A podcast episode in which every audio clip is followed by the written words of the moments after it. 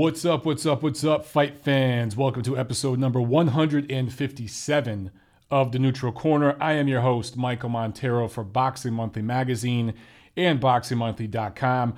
Hope everybody enjoyed the Super Bowl this past weekend. Uh, good game, good game. And guess what? It actually ended the same day it started, unlike that top rank card this top rank slash main events card on ESPN and ESPN Plus Saturday night slash Sunday morning. But more about that later. Uh, guys, before we get into the news and notes, want to give you your homework, your fee for episode 157 of TNC for the week of February 9th. Of course, I want you guys to get over to Spreaker. I'm going to be blowing that up for the next few weeks. I'm going to be harassing you guys to go over there and give us a follow. I will continue to post the link in a pinned comment on all the different streams and platforms that TNC is on right now. Need you guys to get over to Spreaker. We need to get caught up on that platform so that we can get the show over to Spotify and iHeartRadio. Of course, anybody who wants to get over to Patreon and contribute to the show, contribute to the channel, tip the show, go over to patreon.com slash Montero On Boxing. And we still have a few T-shirts left. Uh, we sold out of some sizes, but anybody anybody interested in a MOB T-shirt, hit me up. MonteroOnBoxing at gmail.com. All right, guys, that's it with the uh, preliminary stuff. Let's get down to news and notes. So let's start out with uh, Sergey Kovalev. Of course, we'll be talking about him uh, later in the show more because he had a great performance Sunday morning in Frisco, Texas. But uh, on the news front, his accuser, I talked a couple weeks ago about uh, him being accused of and arrested for uh, assault, apparently, on a woman. And this goes back a while. It's just now coming out, but this does go back a while. His accuser's name and identity is out there publicly because she is suing him for $8 million. Her name is Jamie Frontz. And the uh, her the post I saw basically her I guess it was a lawyered up statement from her legal team. Uh, basically calls her a actress model. Well, having lived in Los Angeles for 10 years and having dabbled in the entertainment business for even longer than that, occasionally here and there, I met and dated several of these actress slash model types. And generally speaking, nine times out of 10, and it's not just with the females, it's the males too. When they call themselves an actor, you look a little further and you see that by actor, they mean they did some acting in high school and they did one TV commercial for McDonald's or something. That's their resume. And for this chick, that's pretty much the same thing. I wouldn't call her an actress model because I don't see one credit that I could find on her uh, resume that is anything substantial. I don't see anything on network or cable TV. It's all indie stuff. So, yeah, actress model, eh. Saying that in LA is basically saying I'm a part time bartender and I wash cars sometimes and I look for rich guys to date to pay my bills. Anyway, with this girl, look, if Sergey Kovalev did hit her, obviously he's a piece of shit and he needs to be uh, taken care of uh, you know, and, and, charged really to the fullest extent of the law. And this chick deserves every penny of that $8 million. I don't know how they came up with that particular figure, but she's claiming that she uh, broke her nose and, you know, suffered serious injuries. Yet, now that her name's out there, everybody's been checking out her Instagram and stuff. And her Instagram pretty much looks like a typical model actress wannabe, which pretty much is what Instagram is. it's full of that. Uh, during the time of the supposed attack, there's no evidence of any uh, injuries on her face, and she was posting stuff on Instagram. Now, there is such a thing as makeup, there's such a thing as filters, and everything else. My thing is, man, when, when you start to add a dollar figure in a lawsuit, and then when you have social media accounts and you're posting all these happy, lovey pictures, you know, right after this horrific attack where you were brutally beaten eh, to where your face was damaged, it just doesn't look good. It doesn't add up. Now, we will see. Kovalev will have his day in court, just like the Marcus Browns of the world have, just like the Adrian Broners have, just like the Floyd Mayweathers have, and several other boxers that we could name that have had issues like this in recent years. There seems to be an issue with uh, athletes in fight sports, particularly, and domestic violence. And you can include American football in that too, because that's a contact sport. There just seems to be an issue here that we see more and more and more, especially in the hashtag MeToo era. But anyway, Jamie Frontz, it's F R O N T Z, a wannabe actress and model in LA. Gee, I've never heard that one before. Uh, accusing a guy of, of hitting her and suing the hell out of him for a lot of money. Well, this sort of thing happens a lot, and more often than not, goes nowhere. We shall see what happens. And of course, every time I get some uh, information, I'll talk to you guys about it. Let's move on. Uh, apparently, one Gennady Golovkin, Triple G, is suing his, I guess now former managers, the the Hermann brothers, Oleg and Max, for 3.5 million dollars, and he's claiming that um, there was uh, just mismanagement going on, that they uh, didn't do him any favors in some fight negotiations, and at, at certain points in his career, they took bigger commissions than they were supposed to take kind of an odd look from Triple G, honestly. I mean, the guy made tens of millions of dollars over the last couple years fighting Daniel Jacobs and fighting Canelo Alvarez twice to sue for $3.5 million. These guys must have really pissed him off because that's a, a drop in the bucket compared to his career earnings. I mean, it's literally less than 10% of his earnings over the last, I don't know, 18, 24 months. So, uh, but you were still waiting on an announcement, and I still strongly feel Triple G is going to go to DAZN. and that's all I'm going to say about that for now. Moving forward, Pacquiao Broner, that pay per view a couple weeks back. Uh, I guess now it's almost three weeks ago, right? Did a $6 million live gate at the venue there in Las Vegas. About 11,000 tickets, a little over 11,000 tickets sold. It was not a sellout crowd that some reporters like Mike Coppinger said repeatedly on Twitter. Um, you know, a lot of these guys that again they they, they want to be the first to to talk about something. They want to have the you know the scoop, the numbers, and they want to talk about it before it's really really known. And they're sitting there tweeting, "Yeah, it's a sellout, thirteen point five thousand, yada yada yada." There were less than two thousand tickets, uh, less well two thousand plus tickets. Oh, Jesus, I can't talk today. Two thousand less tickets sold than a sellout. Okay, so there were a little over 11,000 sold, $6 million gate. Good job. They did a good gate. That's good revenue, especially, you know, uh, for a fight that nobody really wanted to see. But it was not a sellout. So a lot of people were reporting about that. Anyway, that, that Pacquiao Broner card did overall pretty damn well. When you consider uh, the gate really didn't cover a whole lot, but 400,000, almost 400,000 pay per view buys. You know, after you whack that all up, that's about 15 million in revenue plus the six million dollar gate. That covers Manny Pacquiao's money, right? But then, of course, you got Adrian Broner, 2.5 million, and I'm sure there was some upside for him somewhere in it. And then the undercard fighters, promotional cost, everything else. You know, Showtime's getting their cut. So you might think, well, this probably didn't make shit. But then you have to factor the foreign TV money that comes in for Pacquiao. He brings in a lot of sponsorships, merchandising, things like that. So overall, did this card make a boatload of money? No, but it was a profitable and marginally successful card. So it shows that Pacquiao is still a brand.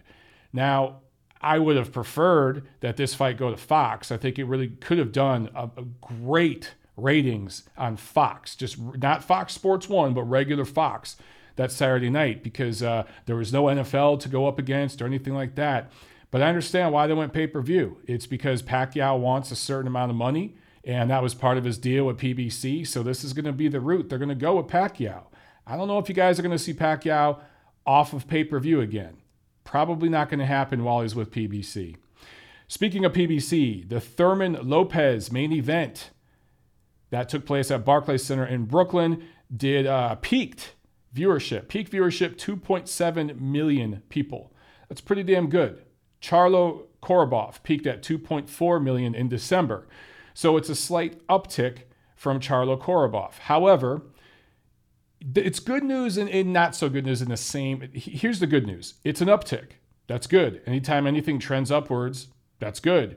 However, Charlo, not really a name brand. Of course, Korobov, not a name brand at all. For that fight, in December, right around the holidays, to peak at 2.4 million. And for Keith Thurman, who's supposed to be the PBC's second, third biggest star to only peak at 2.7 million, you know, slightly higher than Charlo, uh, not necessarily uh, a great thing. However, he's been out of the damn ring for two years. So this either means Thurman isn't quite as popular as everybody thought, or the Charlos are more popular than we thought. I guess we'll find out when uh, their next fights are announced and how those do. Wilder Fury 2, the rematch between Deontay Wilder and Tyson Fury, expected to go to Barclays Center. They're talking, uh, it's probably going to go mid May. They were originally saying it could be late April. I don't see that happening. They need more time to promote that thing probably mid May. They're talking about it. It's far enough in negotiations where I feel pretty confident, you know, talking about it here. Um, but you would hope that they announce that card officially and get tickets going and everything else this month. That is a pay per view fight. It is the biggest fight in the history of PBC. I'm not including uh, Mayweather Pacquiao. I, I just that's a separate entity. Okay, that was a Mayweather fight. I'm talking straight up. And I, I, know Tyson Fury is not PBC, but Deontay Wilder is the PBC's biggest brand, and he was built on PBC. Floyd Mayweather was a brand before PBC was even a thing. That's why I'm not considering uh, Mayweather Pacquiao. That's just a different animal, okay? In terms of PBC, guys who grew up on PBC, Deontay Wilder is their biggest brand. This is the biggest fight in his career, is the biggest fight in PBC's, what, four year history. So they need to market the hell out of this thing, and you need at least three months to do that. So if the fight's going to take place in May, it's got to be announced officially here in February. They can't dick around and take their time with this. They need to get going. Last but not least, Alexander Gvozdyk fighting in probably March 30th in Philly. Opponent and venue to be announced, but likely to be Philly, likely to be on ESPN, and March 30th is the date. So, of course, he's got to fight Marcus Brown. That's his mandatory. I think Marcus Brown is the interim title now. But Gvozdyk does get that voluntary defense, and they're going to take it in March, which means his fight with Brown probably going to be probably in the fall because that's going to be, you know, eh, I don't want to say a really difficult negotiation, but uh, if they don't reach an agreement, it'll probably go to purse bid and everything. But I just see that probably getting pushed back. That tends to be how those negotiations take place. I'd like to see that fight in the summer. I know you guys would too. Probably going to be in the fall. Gvozdyk likely only going to fight twice this year. That's just the way I see it. Okay, guys, uh, that's it with news and notes. Let's get into the review of what we saw in the ring around the world last week. Friday, February 1st, we had a upset special at the Main Street Armory in Rochester, New York. This was on ShoBox, ShoBox uh, headliner, where DeAndre Ware out of Toledo, Ohio, scored a majority decision in a 10 rounder against previously undefeated Ronald Ellis, the older brother of uh, welterweight prospect Rashidi Ellis. This was, uh, as I said, a 10 rounder super middleweights. Ware was coming off his first career loss that he suffered last September, and he hadn't fought since that loss. And uh, for Ellis, of course, this is the first loss of his pro career. So, one of the things I love about ShoBox is we see stuff like this, man. We see we see guys uh, coming up that have to prove themselves, and a lot of times you see guys, you know, where someone's always got to go. Sometimes you got a guy with an O fighting a guy who's on paper being brought in to kind of be the opponent but you get something like this. So, Ware uh, with the biggest win in his young career, and Ellis with the first blemish in his young career. Let's see a rematch. I think that'd be good. Saturday, February 2nd, we had action on both sides of the pond. Let's start over in London at the O2 Arena. It was a matchroom card on Sky over there. And Sergio Garcia out of Spain uh, promoted by Sergio Martinez Maravilla, the former middleweight champion of the world. Uh, defended his junior middleweight, European junior middleweight title against the Cheeseman, Ted Cheeseman, who suffers his first loss as a pro. Uh, Garcia now 29 0. Cheeseman, he was just melted in this fight, man. He's now 15 and 1. The cheese has holes in it. The cheese has been melted. The cheese is old and moldy. Uh, two judges had this 119 109, which was the correct score. Massimiliano Bianco, Italian judge, obviously, scored at 115 114 for Sergio Garcia. So this guy is what we call in Italian American culture estunad. Basically, he's a fucking idiot. That was a terrible score. It was the worst score of the weekend. Even Stevie Wonder, even a dead Ray Charles could see that uh, clearly Garcia won 11 rounds in this fight. Uh, there were members of the media who had a really, really bad night scoring a fight here in the United States that was pretty much 11 rounds to 1 2. More about that later. But uh, for Garcia, really looked good in this fight and proved that he's world class. You know, uh, sometimes these guys with European titles, we don't know what to think of them because the competition can be soft over there. Let's be honest. It's the same thing here in America when a guy has, you know, the America's Continentals title, all this, you know, all these minor titles over here. There's an Asia Pacific title, there's African titles, there's all these different regional and, and minor titles, and you don't know how to take those guys seriously. It's part of the process, usually, though, working your way up to win those sorts of titles. And then you're you're working up to the interim titles and then world titles, and then you're trying to unify all that kind of stuff, right? So sometimes we see these guys win these titles like the European title, um, the the British title, whatever it is, and that we find out that they're duds. And sometimes we see them win these titles and we find out that they're studs and they're on their way to fighting for world titles. I think that's where Garcia is. I really, really do. For the cheese, man, um, I don't know, man. Uh, again, that cheese has been melted. It needs to go back in the fridge and, and solidify everything. Uh, there's, you know, it must be Swiss cheese because there's a lot of holes in the game. I don't know how many more cheese references I can think of. How many more lame cheese jokes? Uh, I'm trying to think. Uh, I got nothing. That's it. Uh, seriously though, this fight honestly could have been stopped. The last few rounds it went. Um, I don't know why Cheeseman was in there just taking a beating. I don't know why his corner did that to him.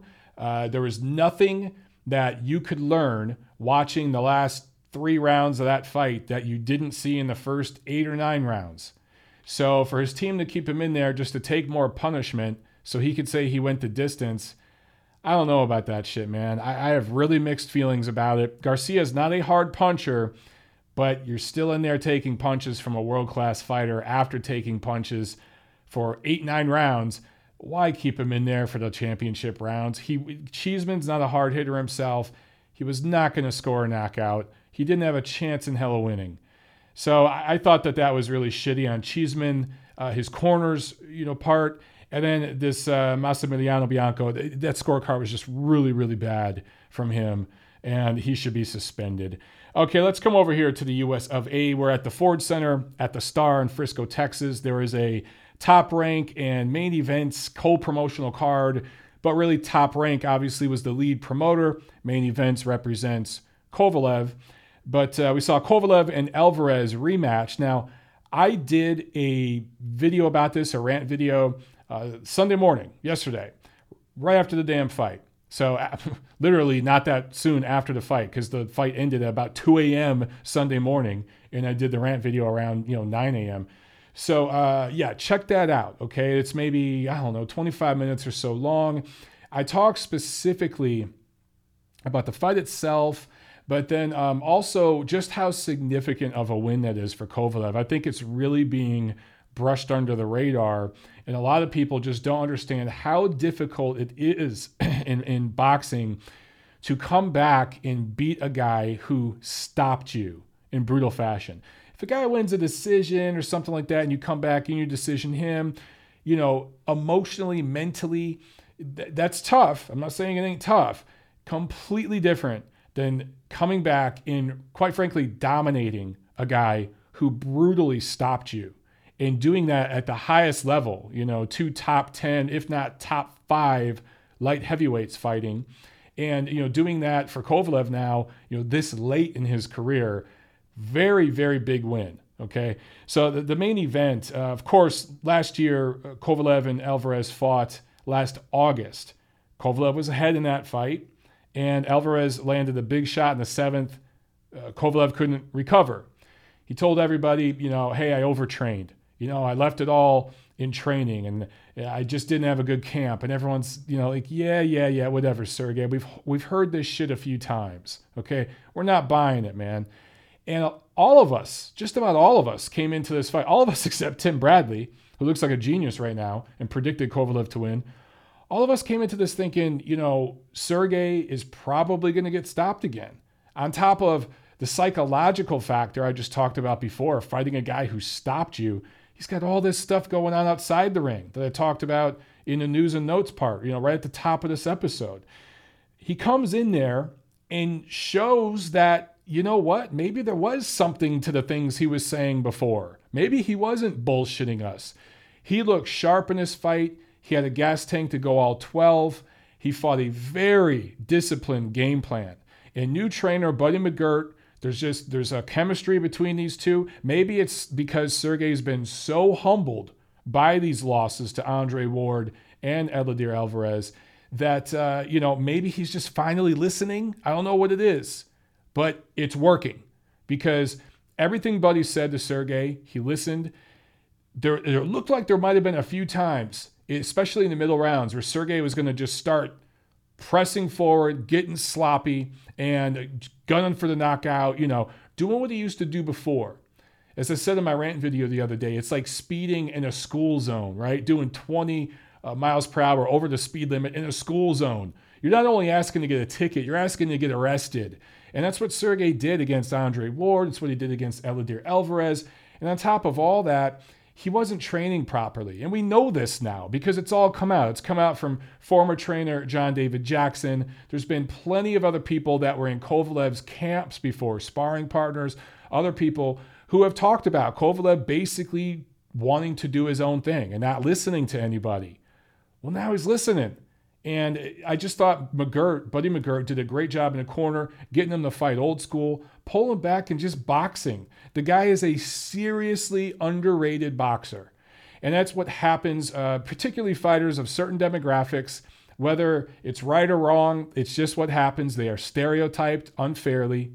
And on top of that, if you're built up as a knockout artist, if your nickname is the Crusher, people are going to see you as a knockout artist first and a you know a disciplined boxer second. At his best, Kovalev is really a boxer puncher who uses utilizes his heavy hands when he throws straight shots, particularly counter shots. When he catches you, when he catches your shot, catch and shoots, or when he dips or backs up just enough to get outside of the range of your punch, when he makes you reach and then comes back and pop, pop, pop, just pot shots you his pot shots are a lot harder and crisper than other guys who fight with that type of style. Uh, usually, you know, you think of guys like Bernard Hopkins, Floyd Mayweather, they really weren't going to hurt you. Kovalev can punch like that, just little pot shots, just touching you, and it hurts you. The ESPN broadcast, they kept talking about Kovalev's, I think it was his right eye was a little marked up. His face was kind of red. The right eye was a little marked up. They didn't mention Alvarez's face once. But at the end of that fight, when you looked at the both of them, Kovalev looked fresh, like he could keep fighting. Alvarez looked exhausted, and his face, his eyes were swollen up. And they continued to get more swollen up throughout the morning. At the post fight press conference, he really was marked and swollen up. And Kovalev, yes, he had a mouse under the right eye, but his face looked a lot better than Alvarez's. And, and the ESPN broadcast team just failed to mention that. Anyway, uh, scorecards two, two judges, or I'm sorry, one judge had at 120, 108. In judges, Levi Martinez and Jesse Reyes had at 116, 112. Very, very bad scores. Again, guys, watch the rant video I did where I really talked about punch numbers. And I know punch numbers, you can't use punch numbers to score a fight.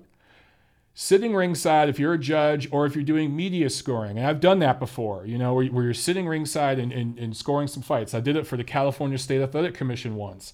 I think that was on the Bradley. Oh, it was one of, one of Timothy Bradley's fights. I can't remember which one right now, but um, you know, you don't see the punch numbers. You're sitting there watching the fight. So it's impossible to score a fight off of punch numbers because you don't have the data. You don't get punch numbers until after the fight. But punch numbers can be used as, as one of several tools to analyze a fight after the fact. They're not the tell all, they don't tell the whole story. It, you should not score a fight post fight based upon punch numbers, but they are part of a, a series of tools that you can use to analyze what took place. And I know they're not always completely accurate, although studies have been done and they're usually more than 90% accurate. But when you got one guy, Sergey Kovalev, landing more punches in 11 of the 12 rounds, throwing more punches in all 12 rounds, five of the rounds more than doubling the amount of landed punches, and numerous rounds more than doubling or tripling uh, the punches thrown of Alvarez, that gives a clear indication to who is more active in the fight, who is being more active throughout every single round. And I understand it's round by round, right? Each fight is 12 little fights, and you score each round independently. Just looking at the punch numbers of this fight, it gives you an indication as to what took place. Then you watch the fight and you see what happened, and clearly Kovalev won at least 10 rounds. So for two judges to give Alvarez four rounds, that tells me that they were scoring grading on a curve, if you will. And there were media folks, you guys know the names. I don't even need to repeat the names because they one in particular has properly been put on blast. Um, oh, what the hell? I'll say his name. Mike Coppinger. I already said his name earlier in the show. Mike Coppinger had this fight even going into the 12th round. Guys, that's not cool. When you are a paid member of the media, when you are paid by a publication, whether it be a magazine, a newspaper, a website, that means you're taking money from fans. Not, not well, it is voluntarily, but it's it's different than a Patreon situation or something like that where people are saying, "Hey, good job, man. I want to tip you." If somebody's paying for Ring Magazine or paying for Boxing Monthly Magazine or paying for premium access to whatever boxing site or whatever it is, they're paying for that publication. They're putting their trust in that publication to get good coverage, good news, to be able to decipher through all the bullshit, all the muck that's out there, all the fake news and amateur media bullshit that's out there, right? That's so biased most of the time. It's not just in boxing, it's with all news now. I mean, you guys know. I mean, look at cable news and how crazy that shit is. So, if you're paying a publication as a fan to get quality news, boxing news. You deserve to get some media entity, whoever it is, that knows how to score a damn fight and won't let emotions and personal grievances and all that get in the way. Now, I understand there will be some of you out there that say, well, Mike, you've been dismissive of Andre Ward in the past, of, of Floyd Mayweather, yada, yada, yada. Yes, I have. I don't improperly score their fights, though guys, you, you can see the videos out there. I did a video on uh, Floyd Mayweather and Manny Pacquiao, breaking it down round by round after the fight and showing how clearly Floyd Mayweather beat Manny Pacquiao. Clearly and, and fairly definitively. Okay? The Filipino fans all jumped on me. I didn't take the video down. It's still up there. Go search for it and find it. I can't remember exactly what the hell I called it, but it's you'll you'll find it. Do a quick search, boom, you'll find it. And there's more dislikes on that video than likes. I used to have a pretty significant subscribership from the Philippines. They all jumped ship after I posted that video. That is me being honest about a fighter, Floyd Mayweather, who I don't particularly like.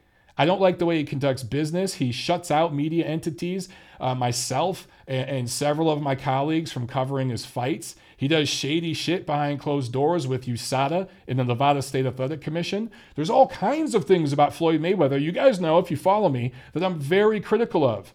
Yet I clearly stated he beat Manny Pacquiao. And all these videos and conspiracies that Pacquiao actually won that fight, they're complete bullshit.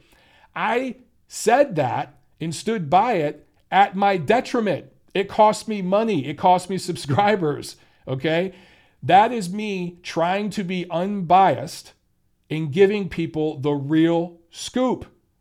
Can't say the same for some of these other folks who are out there being paid a lot more money than I am full time doing this stuff and consistently reporting bullshit. Consistently reporting rumors as facts. uh, you know, horribly, horribly scoring fights and covering fighters with bias that blinds what's what they're seeing. So anyway, I'm gonna pat myself on the back for that one, and I'm gonna diss the people who are out there bullshitting because one of you guys on Twitter made a great point. I can't remember which one of you. What I'm sorry, I can't remember the name. But you said, you know, when somebody is is tweeting out scores during a fight, a media person tweeting out scores during a fight, and and right into the 12th round are saying, "I got this fight. Uh, one, it's it's decided by one point. It's a one point fight going into the 12th. The fight's up for grabs." If you're a fan who missed the first 11 rounds, or you don't have the fight, uh, maybe you don't have ESPN, whatever, ESPN Plus and you're kind of, you know, checking out the news on Twitter, man, you're thinking this is like a close fight. And then when you finally get to watch the fight later and you see how one sided it is, you're so disappointed because you're expecting this back and forth seesaw battle. And then you see a complete domination. So it's it's it's fake news and it's bullshit and it really really hurts the fans and ultimately it hurts the sport. And I take that shit personal. Okay, let's talk about the rest of the card. I've talked about the main event already too much. Again, guys, go check out my rant video. Richard Commey out of Ghana finally wins a world title in a great performance. If it wasn't for the great main event and and uh, Teofimo Lopez, a really dominant performance, man, I'd say Richard Commey had the performance of the night. He blasted the Russian Isa Shaniev out in two rounds. And Shaniev is not a pushover. He's a decent fighter. I'm not saying he's world class level. He's a decent fighter. Commey is now 28 and 2, but those two losses really, I mean, they were what split decision losses, and a lot of people feel that he deserved those wins. So a lot of people look at him as an undefeated fighter. He wins the vacant IBF lightweight title, and he punched his ticket for the Lomachenko sweepstakes. He is now going to very, very likely. There, there is a small injury to his knuckle, I think, but it should not derail this fight. Very, very likely going to fight Vasily Lomachenko April 12th at the Staples Center in Los Angeles.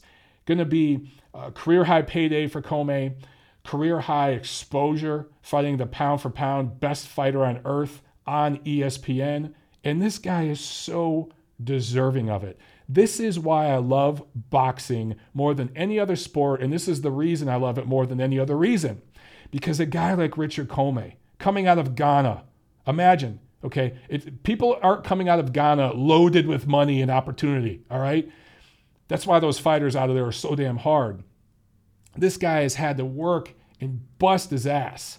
It's it's a lot like Sergey Kovalev, honestly. You know, and the way he came up in the sport.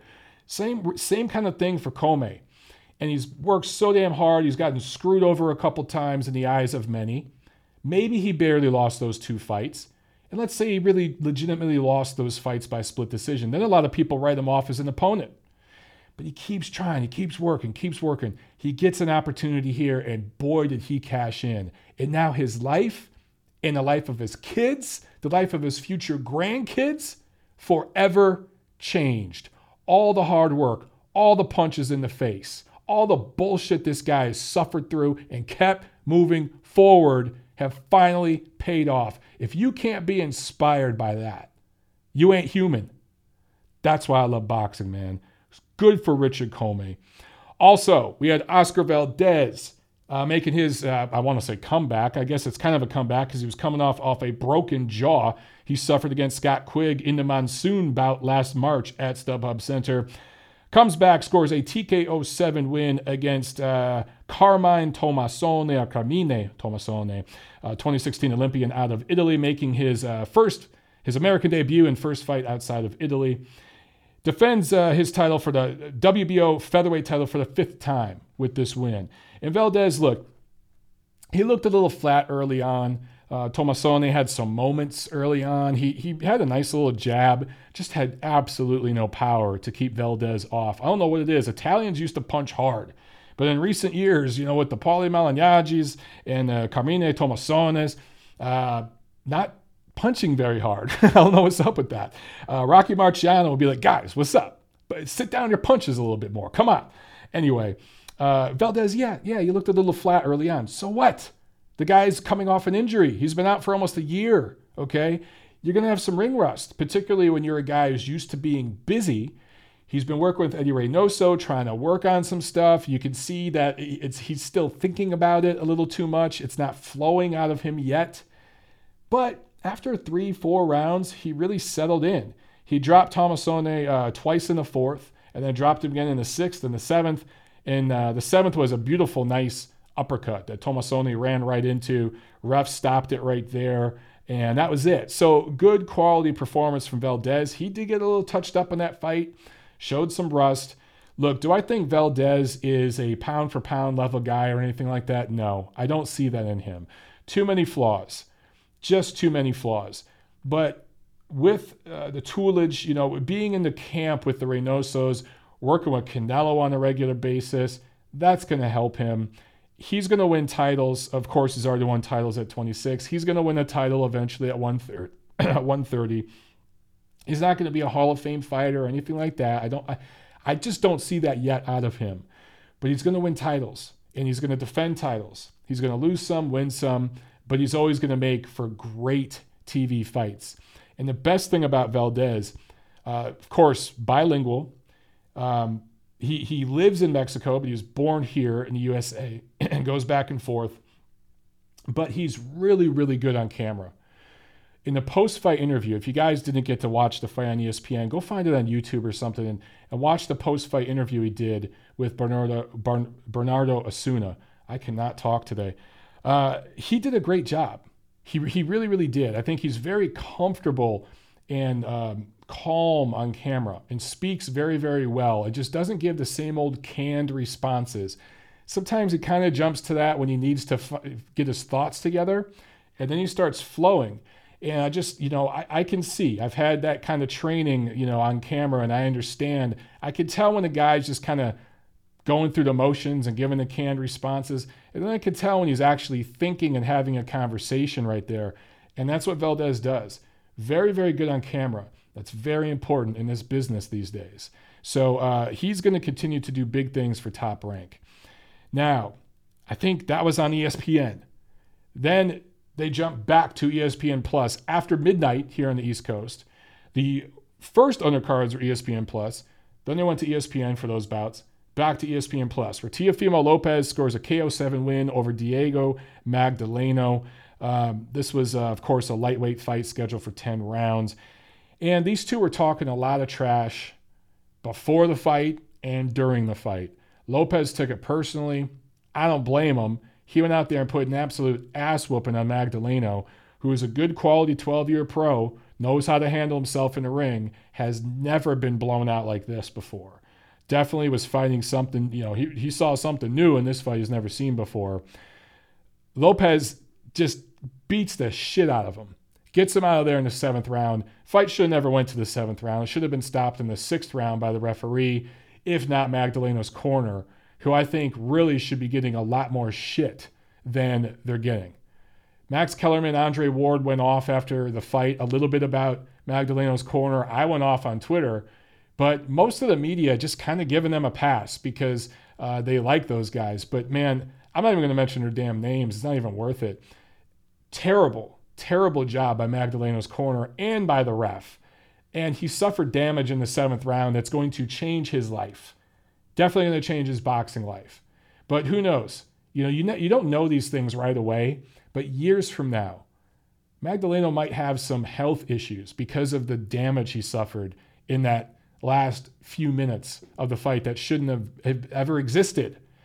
Anyway, Lopez scores, you know, an emphatic knockout He's excited. He's young. This guy had been talking shit. It was his big first test as a pro, and he passed the test with flying colors. Does the backflip, starts dancing and all that. I understand that. I get it. Youthful exuberance, uh, cool. But then Magdaleno's still like basically comatose on the canvas, and he starts doing this shoveling motion. Dude, that's a little too much. Am I personally offended? No, I don't give a shit. Nothing offends me. You know what I'm saying? But if I'm thinking from a business perspective, you know, if I'm putting my promoter manager cap on right now, no promoter would look at that and be like, good job, dude. That you do more of that shit. Act like a complete dick when your opponent might be dead on the canvas because, you know, people haven't died in boxing this year already. You know, that never happens. No. I mean, guys, it's common sense. And I talked about this on Twitter or tweeted some things out. Some of you guys are like, I like it, man. It's cool. I like the edge. I understand as a fan why you might like that. But again, put your promoter cap on. Most people aren't going to like that. If he had just done the dance and celebrated and then ran over and said, Oh shit, man, is this guy okay? Different story. Even with the shoveling motion and all that shit, in the post fight interview with Bernardo Osuna, he could have made up for it then by saying, Hey, look, my emotions got the best of me. You know, I really hope that Diego is okay. I really, really hope he's okay. This is a tough sport. People die in this sport, and I wouldn't wish anything like that upon him. I hope he's all right. I mean, guys, look what just happened to Adonis Stevenson against Alexander Gvozdyk. Look at what he's going through. His life is different forever. His family's life different forever. And this dude's do- doing a shoveling motion over Diego Magdaleno. Guys, come on. You don't have to be a rocket scientist to know that that's just stupid. Okay? I get it. Teofimo Lopez is young and everything else, but no excuse for that. Needs to reel that shit in. Other than that, amazing performance. And this kid is legit. He's ready to contend for titles now. He's not ready for Vasily Lomachenko. Not there yet. There's absolutely no reason to put him in there with Lomachenko. Anybody else at 135, anybody else, he is ready for. So uh, I'd like. He says he wants to fight maybe Jose Pedraza next. That might be interesting. You know, I think he's absolutely ready for that kind of a test. We shall see. All right, guys, that's it with uh, last week. Let's preview what we got coming up this week. This Friday, February 8th, we have a, few small shows going on. Uh, over in Sydney, Australia, Tim Tszyu, the son of the great Kostya Tszyu, who is 11 0 with nine knockouts, making his 12th pro fight. Uh, 24 years old, junior middleweight. And uh, I just saw that on the on the uh, old schedule there, and thought you guys might be interested. I'm sure you could find a stream or something out there. See how this kid looks. Here in the US of A, there is a Thompson boxing card in Ontario, California, at the DoubleTree. Pedro Moreno out of Jalisco, Mexico, now fighting out of Sacramento. He's 11 0 with seven knockouts, 140 pound prospect. He headlines that card. And Michelle Rosado's Raging Babe Events putting on a card in Philadelphia.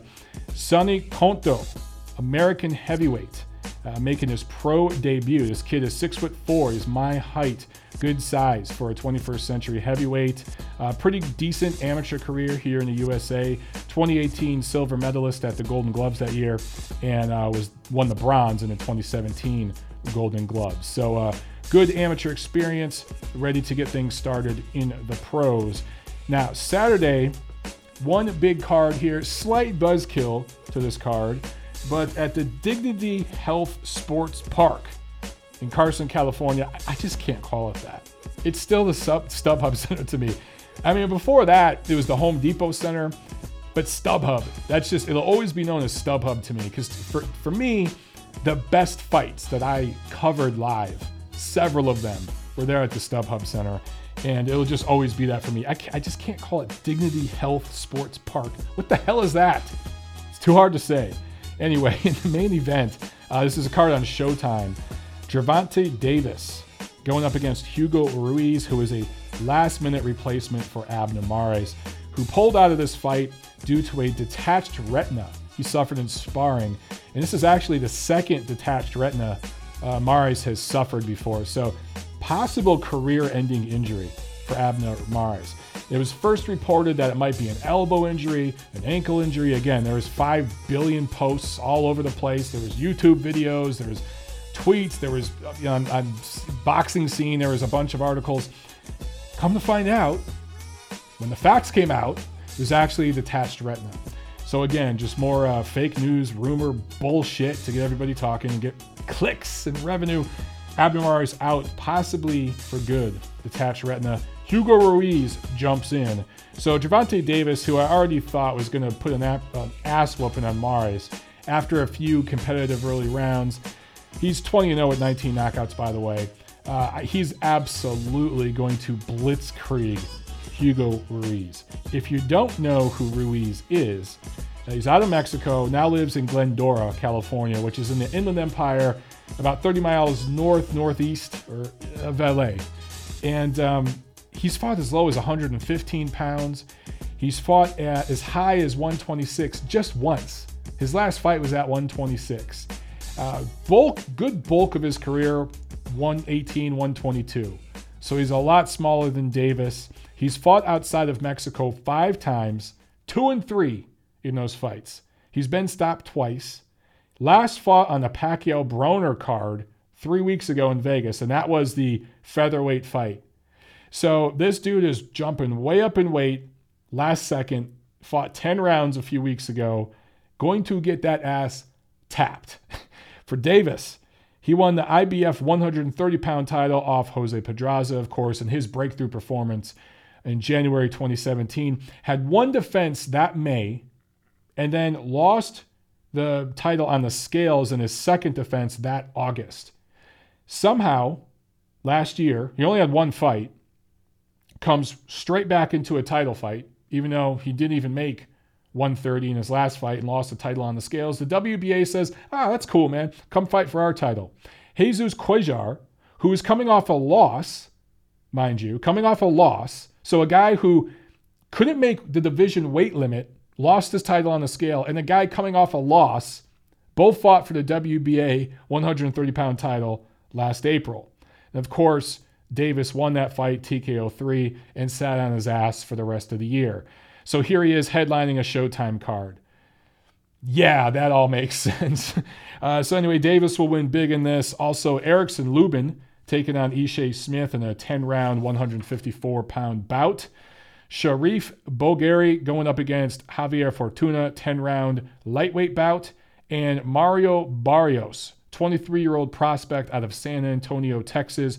22 0, 14 knockouts, 5 foot 10, fights at 140 pounds fighting in a scheduled 10 rounder. Also, we have more action at the Fantasy Springs Casino in Indio, California from Golden Boy Promotions on the zone. Alberto Machado out of Puerto Rico defending his WBA 130 pound title, going up against Andre Cancio. This will be the third defense of his title. Machado is 21 and 0, 17 knockouts. Huge for that division. Huge. In the main event, Rey Vargas going up against a cab driver from Venezuela for the fourth defense of his WBC Super Bantamweight title. Possibly could fight Daniel Roman next. That's why he's fighting a cab driver. They don't want to screw that up. So, should he win this fight, and he will, he's 32 0 with 22 knockouts. He's fighting a pizza boy.